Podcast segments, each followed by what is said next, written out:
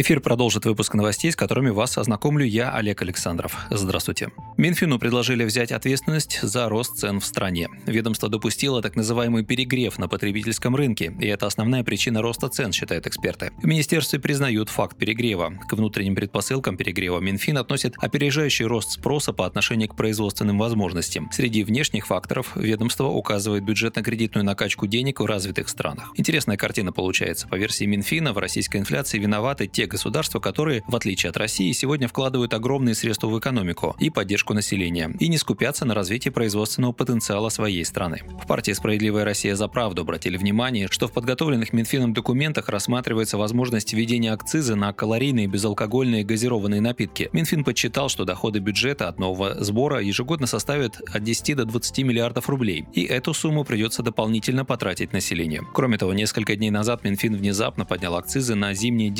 что разгонит цены по всей цепочке.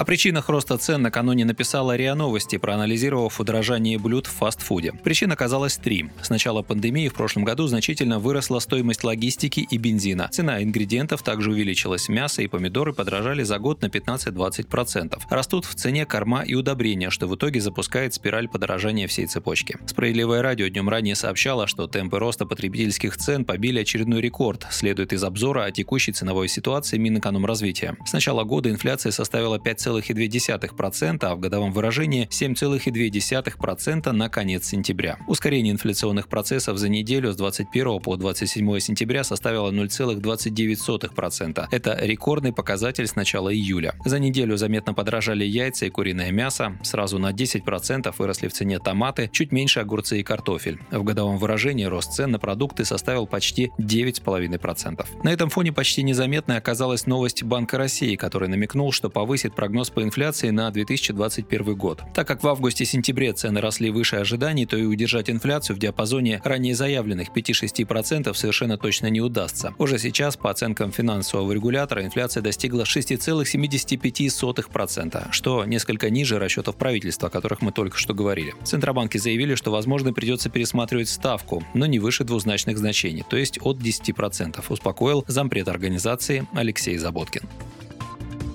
Доступность жилья для россиян повысить не удалось. Вывод сделали государственные аудиторы из счетной палаты. Плановое значение показателя коэффициент доступности жилья составляло 2,4, по факту 3,09. Причина, по мнению счетной палаты, увеличение стоимости жилья на рынке и снижение доходов населения. О том, что субсидирование ставок приведет к снижению доступности жилья, аналитики Центробанка предупреждали еще при запуске программы льготной ипотеки в марте 2020 -го. Ровно так и получилось. Россияне платят за ипотеку, например, уже на 12,9% 0,2% больше, чем год назад. Выигрыши оказались банки, девелоперы и госбюджет, так как увеличивается поступление налогов. В минусе – население. При этом доступность жилья снижается. Сейчас средний ипотечный платеж составляет 23 200 рублей в месяц, сообщает РБК со ссылкой на данные сервиса «Дом-клик». Глава партии «Справедливая Россия за правду» Сергей Миронов также неоднократно заявлял, что рост закредитованности станет непреодолимым препятствием для снижения уровня бедности, потому что реальные доходы граждан рассчитываются с вычетом обязательных платежей, в том числе банковских. В Пенсионном фонде России рассказали о начале перечисления денежных средств большинству граждан со вчерашнего дня. Правда, пока средства будут приходить гражданам через кредитные учреждения, то есть зачисляться только на банковские карты. Как рассказали в ПФР, 6 октября свои выплаты получат те россияне, у которых выбран способ прихода денег через банки. Речь идет о пенсиях и других социальных выплатах по линии Пенсионного фонда. Сейчас граждане получают деньги за октябрь, а в ближайшее время начнется выдача средств и через другие источники. В частности, россияне смогут получить деньги в почтовых отделениях или им эти выплаты доставят на дом почтальоны. Средний размер пенсии в России по данным на 1 апреля этого года составляет 15 791 рубль. Это данные Росстата, то есть ожидается, что на карты будет поступать в среднем по 16 тысяч рублей.